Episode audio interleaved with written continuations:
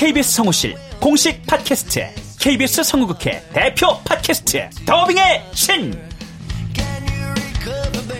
우리 할아버지께서 늘 이렇게 말씀하셨지. 그 외화의 뒤에서 자신의 영혼의 목소리를 내기 위해서 애썼던 성우들이 그렇게 많이 있었다는 것. 멀더 어디에요? 당신과 헤어진 그 근처에요. 내가 내 목소리를 계속 듣는다는 거는 내 영혼과 계속 마주한다는 거거든요. 루시의 미래는 누구도 멋대로 정하지 못해! 루시 컷! 그들보다 경쟁력 있는 샘플을 돌리고 좀 더 멋진 연기를 하기 위해 또 샘플을 돌리고 또 일을 좀 더 더하기 위해 샘플을 돌리고 최강의 더빙의 신들이 모였다. 그들이 말하는 더빙의 모든 것. 더빙스타 소환 프로젝트. 더빙의 신. 팟빵 앤 아이튠즈 정치 가능.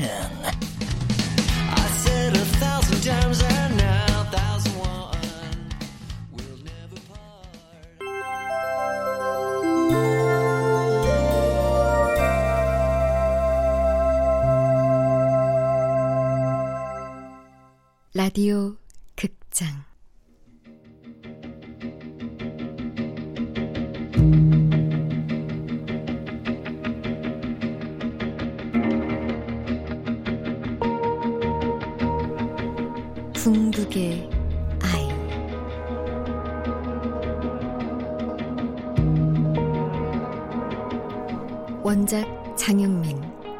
극본 김미경 연출 김창회 스무 번째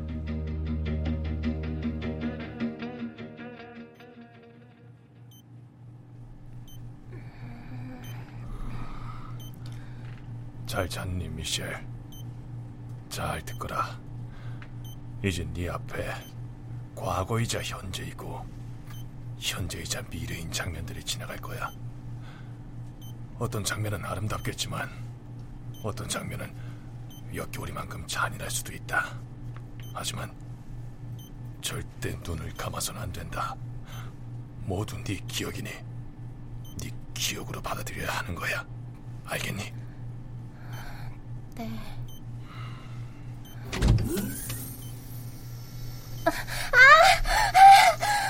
이, 이 아이 잘 받아들이고 있는 게인가? 지켜봐야죠. 존 마이어스는 실험 도중 뇌사 상태에 빠졌고 가야 역시 원인 모를 발작이 있었으니 말입니다. 하지만 그 뒤로 10년 김모만 자네가 혼신을 다해서 시스템 개선을 연구해온 거 아닌가? 오, 저, 저 아이의 뇌가 움직이기 시작했습니다.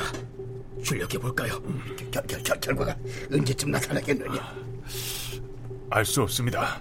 이건 외계 생명체에 무선을 보내는 것과 같은 일이니까요. 운이 좋으면 5분 안에 답이 올 수도 있지만 영영 안 올 수도 있습니다. 그게 과학입니다. 지금 과학이라고 했느냐 네가? 나는 평생 과학자란 놈들을 수도 없이 만나왔어. 전부 투자를 바라고 찾아오는 쓰레기 같은 놈들이야. 선수 과학? 그건 그냥 쓰레기통에 처박힐 것들이야. 중요한 건 결과물이야. 난 지난 20년간 네놈의 저 비어먹을 기계에다가 수십억 달러를 쏟아부었어. 근데 이제 와서 외계인의 신호를 기다리라고?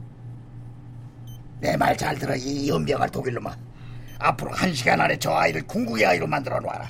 아니면 네 몸을 육등분해서 대륙마다 하나씩 던져 놓을 테니까 알아듣겠냐?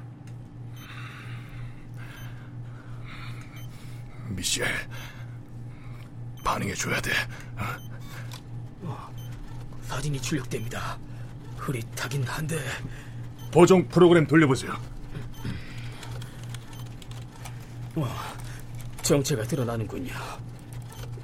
이 사진은 피투성이가 된 사람인데요. 어르신, 이 사진을 보십시오. 혹시 이, 이자 조나단 조나단 김태마야 조, 조나단 사진 말고 그 다음 사진 뭐야? 불타고 있는 거대한 비의 사진인데요. 왜 이렇게 자세히 안 보여 이거? 어? 이런 대결 여덟 달을 투자한 기계가 왜 이 모양이야? 기다려 보십시오. 아, 폐의 모습이 보입니다. 함교에 64라는 한 번이 적혀 있어요. 가야 이놈 역시 만만치 않아. 믿을 수가 없군요. 대체 어떻게 회의 장소를 알아냈을까요? 아, 아무래도 이번 회의는 취소하시는 게 잘못하다간 킨데마이어 경의 목숨까지 아니 아니 아니 그럴 필요 없어. 물러선다고 될 문제가 아니야. 자, 기계 돌려. 더 많은 정보를 출력하라고. 어르신, 저 아이는 아직 어립니다. 실험을 감당할 수 있을지 장담 못해요. 만약 저 아이에게 무슨 일이 생기면 또다시 10년을 기다려야 할지도 모릅니다. 전쟁이 뭔지 알아? 인간을 언제 어디서 죽일지 결정하는 일이야. 여기 전쟁터야. 어서 계속해. 미안하다. 나. 약을 더 처먹이든지 주사를 달라든지 빨리 어떻게 좀 해봐. 해봐. 더 심하게 하면 뇌사가 될 수도 있다고요. 스트중이다. 자기 스트레스였음 미사일이었습니다. 아이가 예언을 시작하는가 봅니다. 희생자는 킨데 마이어경 뿐입니다. 그게 어떻게 회의장에 떨어질 수 있지? 누가 미사일의 좌표를 인위적으로 바꾼 것 같습니다. 어르신도 은신처로 피하시는 게 어떨지요? 대통령을 연결해 잠깐만. 미사일 폭격 사건의 보고서를 맞춰봐. 그거를 기억해보라 그래. 자, 미셸, 미사일 폭격 사건에 관해 떠올려봐. 넌 지금 그 순간에 보고 있어. 그래 옳지. 미사일 폭격 지시서는 여권 위조범이 교묘하게 만든 겁니다. 이걸 상부에 올린 사람은 국방부 소속 여직원. 중요한 건 둘이 가야와 언제 어디서 만났느냐는 겁니다. 혹시 도움이 될지 모르겠는데 두 사람 다 9.11 테러 직전 월드 트레이드 센터에서 빠져나온 생존자들입니다. 사고가 날 줄 미리 알았던 것처럼 어르신, 그만해야 돼요. 아이가 죽을 수도 있어요. 실험 중이던 차기 스텔스기의 미사일이 회의장에 떨어져 조나단 킨데마이어가 죽었다. 원래 목표 지점 거기 아니었다. 목표 지점 왜 바뀌었을까? 바로 위저 실험 허가서 때문이라는 건데 원래 목표가 아닌 킨데마이어가 회의를 주재하던 거지. 그 허가서를 상부에 올린 국방부 직원과 그 허가서를 위조한 놈 둘 다 9.11 테러에서 살아남았다는 공통점이 있다 이건데 테러 직전 같은 곳에서 가야를 만난 게 아닐까요? 미셸 말해봐라 두 사람의 이름이 뭐지? 그 여직원과 위조범의 이름을 대봐 아, 어르신, 강제로 이러시면 안 됩니다. 어서 둘의 이름을 대라 말이야 마요프리고 런다스리고 미셸, 정신 차려! 안 되겠어. 응급 처치가 필요해. 소장님, 의사를 불러주세요. 소장님! 예, 어르신. 정신 차려. 지금 당장 마이올 프레로크라는 문서 위조범 그리고 린다 셀리그몬이라는 국방부 소속 여직원을 수소문해 둘다9.11때 가야를 만난 사람들이 틀림이 없어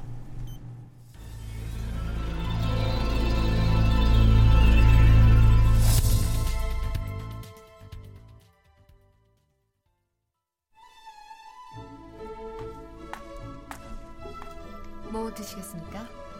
데킬라 한 잔.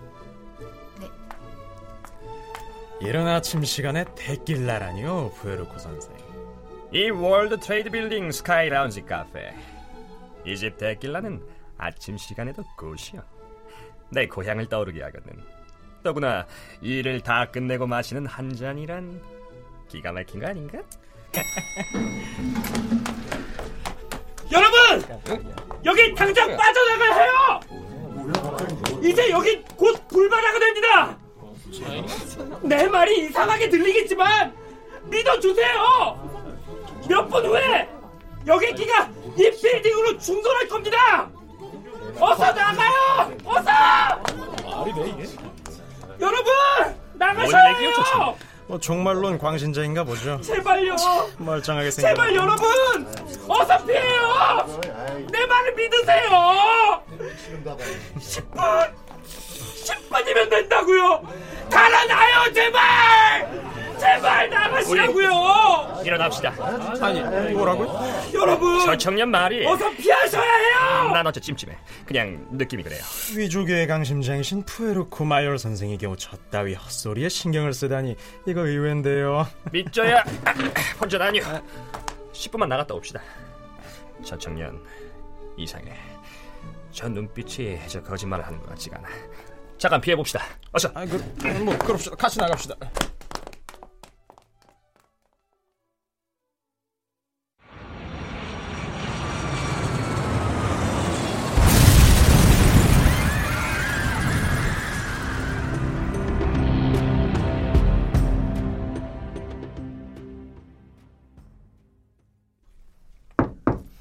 누구시오? 마이얼 푸에르코 선생님? 아니, 자넨 보름 전 월드 트레이드 센터의 그 청년? 어떻게 내가 있는 곳을 알고 들어와요? 내가 자네를 얼마나 찾았는지 알아? 묻고 싶은 게 한두 가지가 아니라고 고맙다고 말하고도 부탁이 있어서 찾아왔습니다. 부탁? 자네 덕에 생명을 구했어. 내 뭔들 못해주겠나? 어서 말해보게. 제게 필요한 건 당신 솜씨예요. 음, 내가 뭐 하는 사람인지 알고 있다는 뜻인가? 이걸 실제 문서와 똑같이 만들어 주세요. 어디 보자. 공군 시제기 실험 허가서, 시험 장소, 버지니아주 랭글리 공군기지, 차세대 스텔스 전폭기 X-47, 목표는 퇴역 항공모함 컨스텔레이션. 이- 이거게. 이거 국가 기밀 문서야. 어, 내가 위조하는 허접한 신분증이랑은 차원이 다르다고. 보름 전 월드 트레이드 센터에 충돌한 비행기 안에 제 어머니가 타고 계셨어요. 지난 3년 동안 절 찾아다니셨죠. 그런데 이 항공모함에 탈 사람이 내 어머니 죽게 만들었어요. 당신이라면 어떻게 하겠어요? 그야 당장 아작을 내버리고 싶겠지. 음. 10년 후에도 그 생각이 같다면 이 문서 내용을 바꿔서 국방부에서 일하는 린다 셀리그먼이란 분에게 보내주세요. 린다 셀리그먼이 누구요? 당신이 있었던 월드 트레이드 센터 그 카페 그분도 그날 거기에 있었던 분이에요.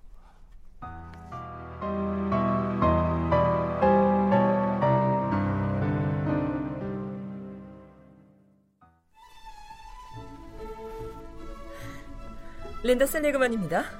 아, 네, 국장님. 어제 회의 잘 끝났고요. 아침 먹고 오전 회의하고 들어가서 보고 드리겠습니다. 차세대 미사일 논의는 통과될 것 같습니다. 그럼, 네, 들어가십시오. 여러분 여기 당장 빠져나가야 해요. 이제 여기 곧 불바다가 됩니다. 내 말이 이상하게 들리겠지만 믿어주세요. 몇 분 후에 여기 끼가 이 빌딩으로 뭐지, 충돌할 저 겁니다. 어서 나가요, 어서! 야!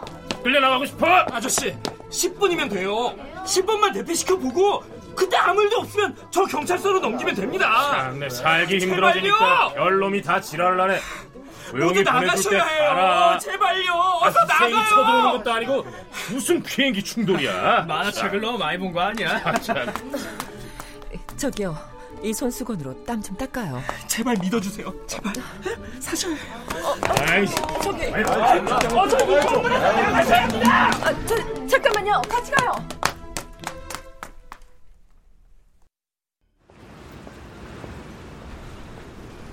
저 청년 말을 믿고 나오긴 했는데 아무 일 없잖아.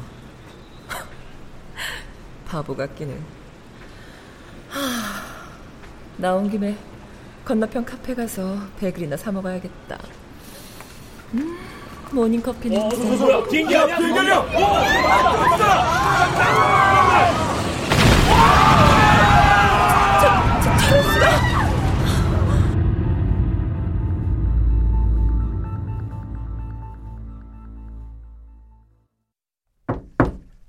들어와요.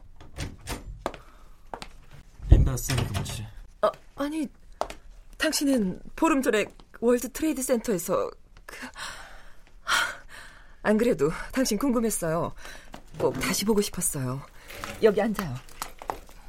진심으로 감사한다는 인사 전하고 싶었어요. 제 말을 믿고 살아주셔서 제가 더 감사합니다. 이름이 뭐죠? 신가야입니다. 예쁜 이름이군요. 그런데 어떻게 그때 비행기가 충돌할 줄 알았죠? 설명해도 이해 못하실 거예요. 그보다 부탁이 있어서 왔어요. 뭐든 말해봐요. 당신은 제 생명의 은인이에요. 10년 후 오늘 당신 앞으로 한 장의 편지가 도착할 겁니다. 그 편지를 당신의 상관에게 전해주기만 하면 됩니다. 10년 후 오늘 말인가요? 어떤 편지가 오나요? 편지를 받으면 당신은 잠시 혼란스러울 거예요. 하지만 린다, 지금 내가 하는 말에 답을 해봐요. 세 종류의 사람이 있어요. 첫째는 신의 이름을 거룩하게 한다는 말에 현혹돼서 폭탄이 실린 자동차를 몰고 건물로 돌진하는 사람이고요. 두 번째는요? 두 번째는 자신의 권력을 유지하기 위해 무지한 부하들에게 신의 이름을 들먹이면서 폭탄이 든 차를 타고 건물로 돌진하게 만드는 사람이죠. 세 번째는 이들에겐 폭탄을 팔고 반대편엔 이들을 찾아 없앨 수 있는 미사일을 팔아요. 그리고 이들이 피 흘리면서 죽어가는 모습을 보고 샴페인을 마셔요. 이 세 종류 사람 중에서 누가 제일 악하다고 생각해요? 그야 만약에 당신이 세 번째 인간이 가장 나쁘다고 생각하면 그때 상관에게 그 편지를 전해 주십시오. 부탁입니다.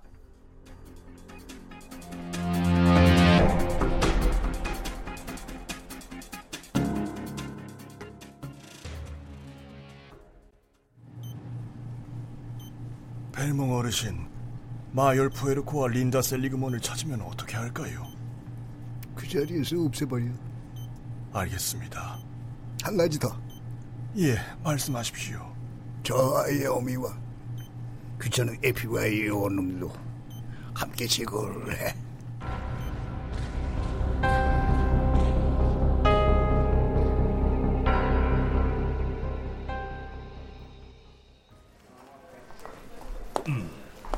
무슨 일로?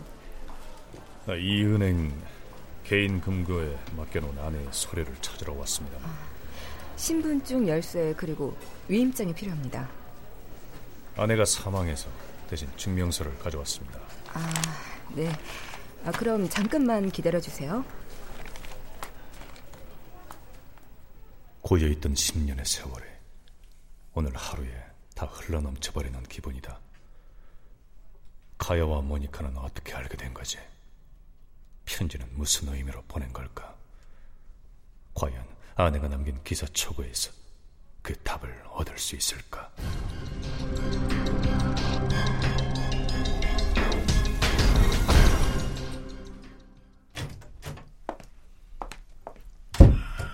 어? 선배! 아까 퇴근하시더니 왜 다시? 음. 아니 그냥 뭐 좀 읽을 게 있어서 방해 안 할게요. 늘 고마워 로니 My pleasure.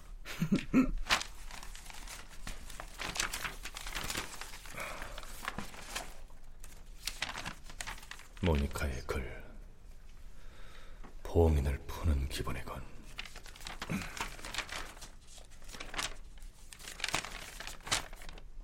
호크실트 가문? 독일의 작은 은행에서 출발해서 전 세계에 불을 거머쥔 호크쉴트 가문. 18세기 후반 독일 프랑크푸르트에서 은행업을 시작한 조지프 호크슐트는 뛰어난 금융 감각으로 점차 세력을 확장해 나간다. 그러던 중 19세기의 워털루 전쟁이 터진다. 누가 봐도 나폴레옹이 이끄는 프랑스가 승리할 게 뻔한 전투였다. 하지만 예상을 깨고 웰링턴 장군이 이끄는 영국군의 승리로 끝나게 된다. 그런데 당시 영국에 살던 호크슐트는 영국 정부보다 먼저 전쟁 결과를 알아내 영국 국채를 사들이기 시작한다. 다음 날 영국의 승전보가 전해지자 영국 국채 가격은 천정부지로 치솟고 호크슐트는 영국 정부 최고의 채권자로 등극한다. 이 사람도 예측을 한 건가? 그 후 영국 국채 가격과 통화를 마음대로 떡주무로 듯한 호크쉴트 가문은 누구도 성공을 예측할 수 없었던 철도 산업, 수혜주 운하 운영권, 광물 개발 독점권까지 갖게 되고 그 유명한 더 디바인을 창업, 마치 미래를 환하게 들여다보듯 투자하는 실력으로 그 영향력은 유럽을 넘어서 전 세계로 확대되기 시작한다. 가만, 더 디바인이라면 나다니엘 밀스타인이 경영했던